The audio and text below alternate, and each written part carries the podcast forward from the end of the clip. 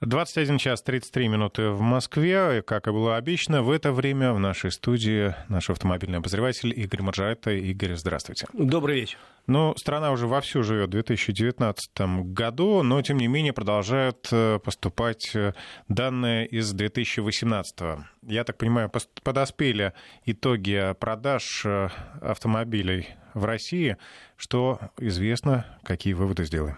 Э, итоги 2018 года. Это очень интересно, и это очень важно, и это очень приятно, потому что рынок наш продолжал рост. А автомобильный рынок многие экономисты воспринимают как индикатор вообще экономики в целом. Если люди покупают машину, значит дела у них неплохие потому что машина это вещь, от которой ну, можно в некоторых случаях отказаться. Правильно? Мы говорим о новых машинах. О да? новых автомобилях. Кстати, рынок поддержанных автомобилей тоже рос, но меньше гораздо. Если рынок новых автомобилей вырос на 13%, это хорошо, то рынок поддержанных автомобилей, э, которых в 4 раза больше, чем этот, рос всего на 2%. Но это значит, что люди получили какие-то средства, чтобы купить именно новый автомобиль. И хотя до рекордных показателей э, лучших лет прошлых двух десятилетий, 2008, 2012, 2013, когда продавали в стране почти 3 миллиона машин, далеко еще. В принципе, мы не поднялись выше 60% от тех рекордных показателей. Но все равно рынок второй год рос, и это отрадно. И более того, на 2019 год предсказывают дальнейший рост рынка, хотя и цифры двузначными уже не будут, понятно. Э, очень неплохие результаты показали целый ряд компаний. В первую очередь можно порадоваться за АвтоВАЗ – Э, который продавал машины очень неплохо и занял 20 э, с лишним процентов рынка, чего давно не было. Ну, это связано с масштабным обновлением модельного Конечно, ряда. с появлением э, некоторых новых модификаций автомобиля Веста. Веста вообще номер один по продажам в России, обогнал всех конкурентов, в том числе иностранных, опять же, чего не было несколько лет. И появление обновленной гранты, которая тоже начала, что называется, очень хорошо продаваться, особенно, э, еще раз говорю, осенью, когда появилось обновленное семейство гранты. И в результате по декабрю она вышла на первое место. По декабрю вышла на первое место, а по итогам года на вторую, вот что называется, ноздря в ноздрю, разница в 2000 машин у гранты с Вестой. Ну и дальше идут, если говорить о самых популярных машинах, несколько корейских автомобилей. Kia Rio, Hyundai Creta, Hyundai Solaris, э, Volkswagen Polo, Lada Largus, э, э, Renault Duster, Skoda Rapid завершает десятку Lada X-Ray, то есть у АвтоВАЗа 4 модели в первой десятке. И это здорово, когда мы, мы ведь часто живем в плену стереотипов. И когда неожиданно я, ну, бывает, сталкиваюсь с какими-то людьми, которые начинают мне доказывать, что отечественные автомобили это барахло, и ни один приличный человек их не купит. А я всегда возмущаюсь, говорю, ребята, вы когда последний раз сидели на... за рулем отечественного автомобиля? Мне человек говорит, ну, 20 лет назад, ну, это же было барахло. Я говорю, ну, 20 лет назад, возможно. А сейчас у, у человека, который идет в автосалон, нету никаких э, запретов пойти в другой автосалон, купить машину корейскую, немецкую, французскую, русскую, тем более э, конкуренция очень высокая на нашем рынке. Ну, очень много людей выбирает отечественные автомобили, и тут руководствуются даже не патриотическими чувствами, хотя я допускаю, что какое-то количество вот таких э, людей, которые покупают автомобиль только за российское название, есть тоже. Но в основном люди выбирают по соотношению цена-качество. Ну, главный вообще, наверное, критерий – это семейный бюджет. Да, и, соответственно, в классе бюджетных автомобилей «Лада Веста» стоит примерно столько же, сколько ее конкуренты. Она не относится к категории самых дешевых, отнюдь. Э, хорошо укомплектованная «Веста» стоит 700-800 тысяч. Столько же стоит и Kia Rio, и Hyundai Solaris – Рено Логан подешевле, допустим. Volkswagen Polo столько же стоит. В сопоставимых комплектациях. Да. Она стоит столько же, сколько конкуренты. Она не дешевле. Ее выбирают не потому, что самый дешевый вот хочу автомобиль, а потому что она красивая. Потому что есть очень красивый универсал потому что есть универсал с приставкой кросс, потому что есть автомобиль с приставкой спорт, ну и так далее. То есть есть на что посмотреть, еще выбрать. Ну и то же самое касается и гранта. Сейчас очень хороший выбор, хорошие цены, и люди выбирают и не исходя из цены, а исходя из того, что автомобиль надежный, уже научились делать, красивый и вполне себе по потребительским характеристикам подходящий. Ну, а если говорить о компаниях, то Опять же, «Лада» показала очень хорошие продажи. «Шкода» очень хорошо продавалась, плюс 30% с лишним по продажам тоже, опять же, никто не заставляет покупать э, именно чешские машины. Вот, пожалуйста, выбор нет. Какая модель больше всего интересует Россию? Больше всего интересует Rapid, конечно. Это такой лифтбэк, не, не, относительно небольшой, но очень комфортный, и при этом соотношение, та самая цена-качество очень хорошее. А если говорить о, э, ну, побольше автомобилях Octavia берут, и на третьем месте совсем не дешевый кроссовер Кадьяк. Совсем не дешевый, ведь он под 2 миллиона стоит в хорошей комплектации. Берут очень хорошо. Кстати, в прошлом году у нас серьезно подорожали автомобили. Э, по подсчетам аналитиков на 7,5% автомобили в среднем подорожали, в среднем по рынке. Кто-то больше, кто-то меньше. И средняя цена автомобиля на сегодняшний день составляет миллион где-то 400 тысяч рублей. Но это надо понимать вот как, что на самом деле большая часть автомобилей, которые у нас продаются, это до миллиона. Они занимают там процентов 70 рынка. Остальные 30%, там где-то есть 2 миллиона, а есть часть автомобилей, для которых 4, базовая комплектация начинается с 4 миллионов. Ну вот они в копилку добавляют, и поэтому добавляет, получается средняя цена э, по рынку, как средняя температура по больнице, миллион четыреста. Тут, хотя... конечно, надо все делить по сегментам. Да, конечно, конечно. Э, лучше всего рос сегмент кроссоверов. Россияне что называется, раскусили, покупают кроссоверов все больше и больше. Этот сегмент растет активно. Э, и э, я так понимаю, что все опросы, которые проводят самые разные агентства, показывают, что э, если спросить среднего россиянина, о каком следующем автомобиле он мечтает, как правило, говорят кроссовер. Вот тебя спросить, Женя, ты какой следующий автомобиль хочешь? Я знаю, на каком ты ездишь сейчас, а вот ты наверняка в какой-нибудь очень даже симпатичный кроссовер, наверняка. Ну, конечно, да. Ну, в первую очередь, да, внедорожник хороший, надежный. А, ну, мне, например, нравится X-серия BMW. Ну, мне тоже нравится. так что вот такие итоги э, года, они хорошие, они обнадеживающие. Прогнозы на 2019 год достаточно осторожные. Э, дело в том, что 2019 год начался с повышения цен, мы уже неоднократно обсуждали. Тут внесло лепту двухпроцентное повышение НДС. Тут, конечно, инфляция сработала. Э, тут, конечно, сработала и э, колебания курса рубля. Ну вот все компании в среднем повысили цены уже за первые две недели. Повышение составило, некоторые еще перед Новым годом поднимали. Вот это новогоднее повышение составило от 2 до 5% в разных компаниях. Ну, а, кстати, вот прогноз на хотя бы ближайшие полгода, как будет динамика цен? Э, цены расти резко не будут, если не будет каких-то резких изменений э, со стороны ну, в экономике, в российской да, экономике. И со стороны курса рубля, и каких-то в экономике, и в политике. К сожалению, мы не можем прогнозировать с тобой э, никаких э, что будет происходить в политике и в экономике в ближайшие полгода, потому что видим, в какой ситуации сейчас Россия находится. Э, поэтому прогноз такой, аккуратный, который озвучила Ассоциация европейского бизнеса в России, что рост составит примерно 4%. В 2019 году это меньше, чем в 2018 году, но все-таки рост. Хотя, возможно, колебания, отклонения может быть рост больше, если ситуация в экономике будет нормальная.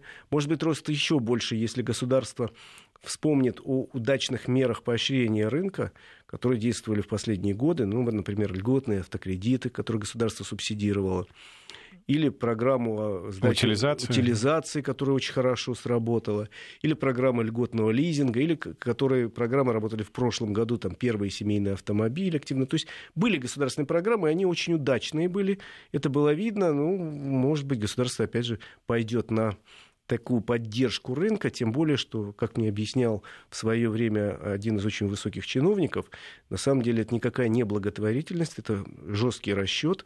Каждый рубль, вложенный вот в такую программу поддержки, может принести в бюджет до 3 рублей дохода за счет того, что человек покупает автомобиль, потом платит налоги, потом покупает бензин, покупает шины, в общем, начинает крутиться целый маховик экономики, раскручивается. И вот такой рубль вложенный в поддержку авторынка приносит до, для, до 3 рублей выгоды для государства. То есть это реально выгодно, а никакое не разбазаривание средств. А можно ли сказать, что за счет всех этих мер российский автопарк вот серьезно обновился? Много ли еще старых машин? Машин старых много. Наш автопарк, к сожалению, не новый. И за последние 4-5 э, лет, когда у нас ситуация в экономике была не очень хорошей, парк сильно постарел. Если у нас еще в 2014 году средний возраст автомобиля был около 10 лет, то сейчас 12 с хвостиком. Увы, и э, заменять автомобиль стали реже, потому что если нормальной цифрой было где-то 4-4,5 года в среднем замены автомобиля, то сейчас эта цифра колеблется 5-6 лет. То есть, когда человек новый покупает, это, еще раз говорю, средняя цена по больнице, но я могу судить по своим друзьям, да и по себе. У меня автомобилю исполнилось 5 лет, я бы его по, по-старому прошлой, бы, в прошлой бы экономической жизни поменял бы на четвертом году жизни, сдал бы в три, да и получил бы новый автомобиль и ездил. А сейчас вот я езжу э, шестой год, пошел вот пять лет с небольшим хвостиком автомобиля, думаю, ну, слушай, ведь э, за хорошие деньги я его не продам. Вернее, за те деньги, за которые продам, новый хороший автомобиль не куплю. А это небольшой пробег пусть еще поживет. Но, тем не менее, как вы уже сказали, рынок э, поддержанных автомобилей растет медленнее, медленнее чем рынок гораздо. новых. Он рос быстрее, когда падал рынок. Это взаимо такие проникающие сосуды. Э, поэтому, когда падал рынок новых автомобилей, сильно рос рынок вторичный. А когда рынок вторичный, соответственно, когда рынок новых автомобилей начал расти, э, рынок вторичных немножко замедлил ход. Еще бы э, хотелось спросить о том, как растет э, рынок электроавтомобилей в России, но мы поговорим об этом чуть позже. Сейчас мы распрощаемся с некоторыми регионами вещания Вести ФМ. Они расскажут о своих новостях, ну а мы с остальными регионами продолжим через несколько секунд.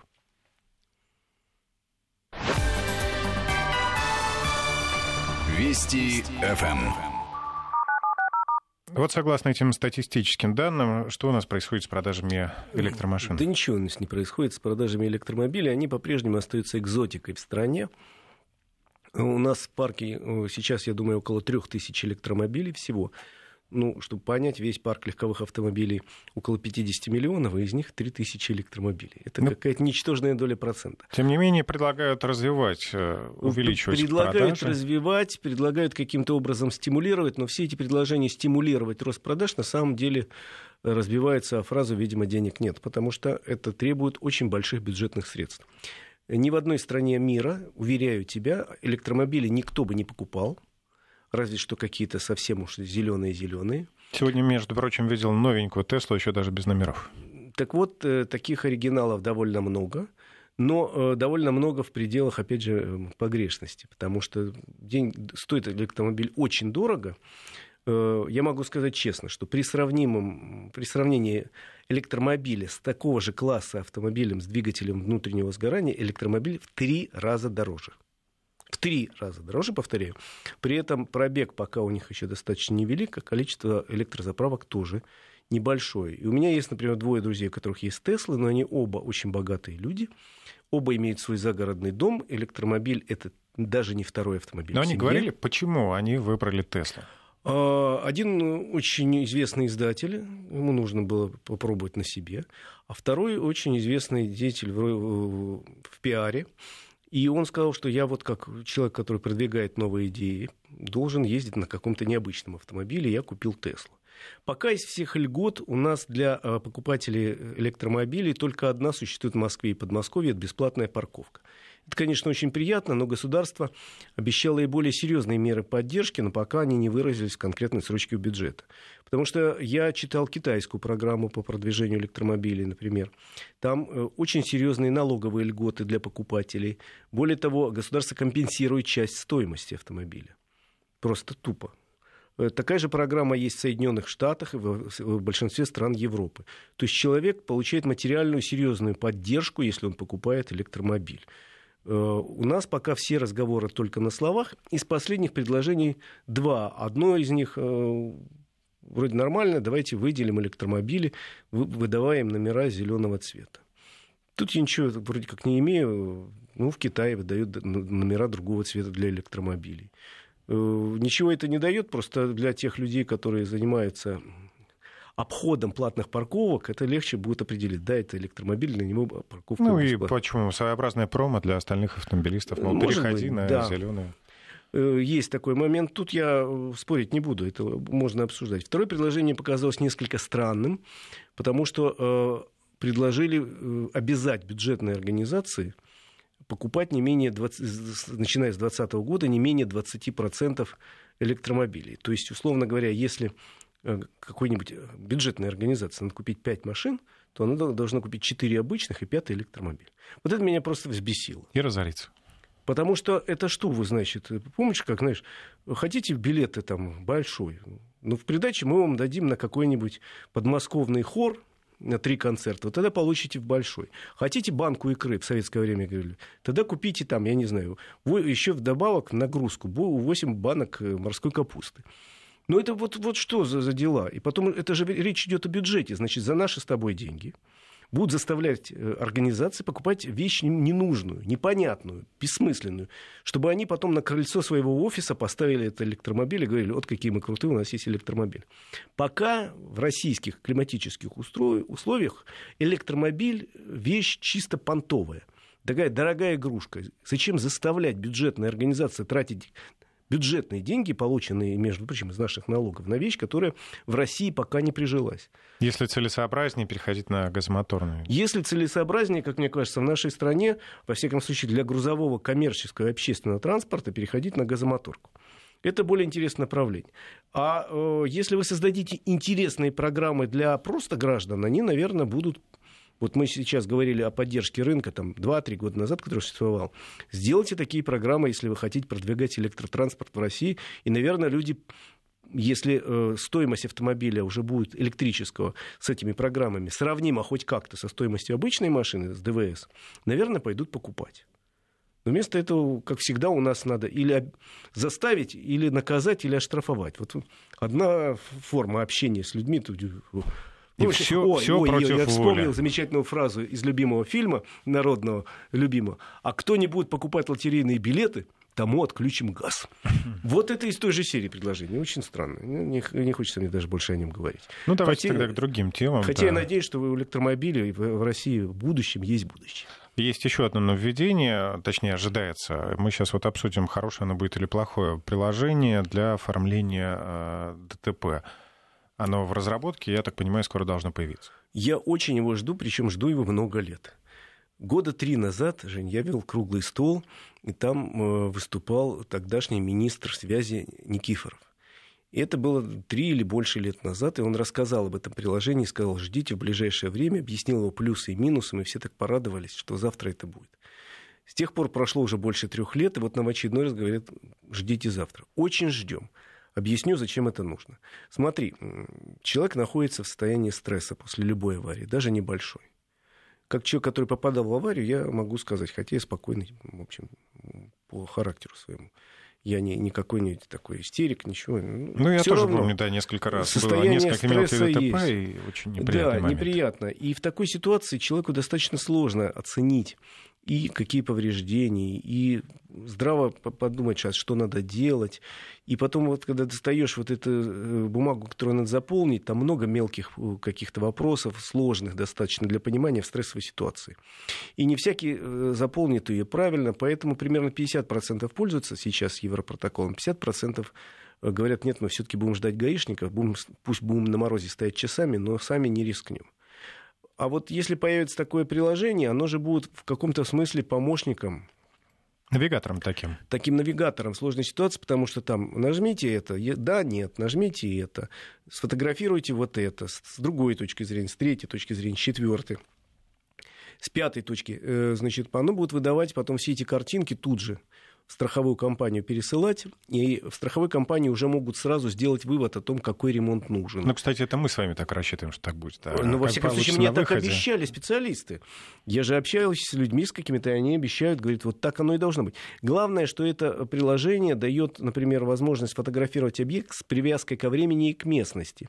То есть, что это ДТП действительно произошло на углу улицы Ленина и Карла Маркса в 17 часов 54 минуты. Участвовали вот такие-то автомобили, получили вот такое вот повреждение. Кроме того, что это помощник тогда для людей, это еще отсечет какое-то количество мошенников, потому что страховое мошенничество – это бич во всем мире. Это не наше изобретение, это вот так.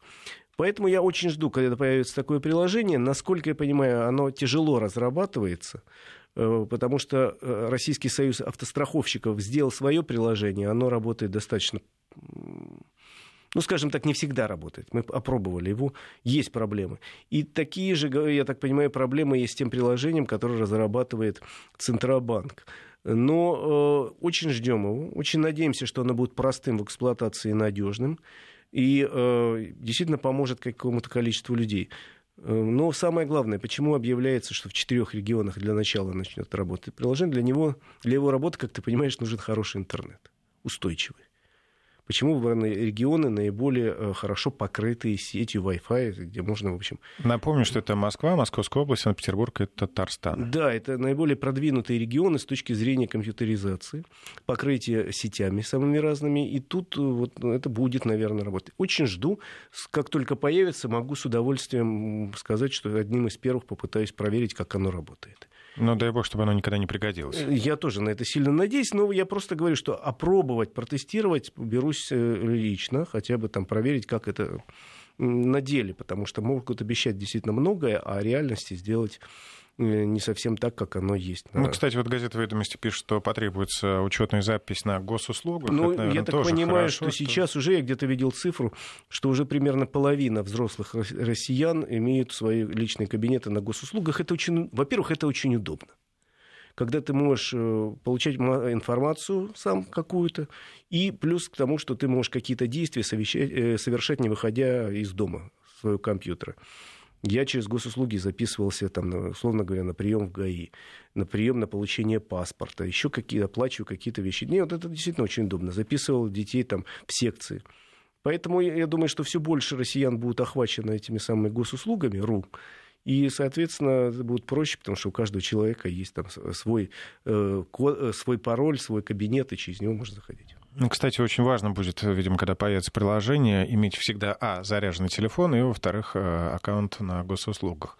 Да, ну, еще раз говорю, уже почти у половины, насколько я помню, взрослых россиян такой аккаунт есть. А вот если, например, все-таки разрядился телефон у одного из участников, э, ну, тут уже сейчас это гадание на кофейной гуще, наверное, нужно, чтобы э, как-то передавались данные обоюдно. Ну, то есть то, что передал да, один участник, чтобы это была привязка и к, ко второму или к третьему, даже если там Ну, больше. Э, советы любому автомобилисту возить в автомобиле зарядное устройство. Это теперь уже, вот какой совет не почитаешь. Если вы собираетесь дорогу, раньше было там, проверьте, как накачаны шины, посмотрите уровень масла. Уровень масла, честно признаюсь, не смотрел давным-давно. Надеюсь на датчик, который на приборной панели. Колеса тоже не смотрю, так особенно э, понимаю, что, в общем, редко они спускают.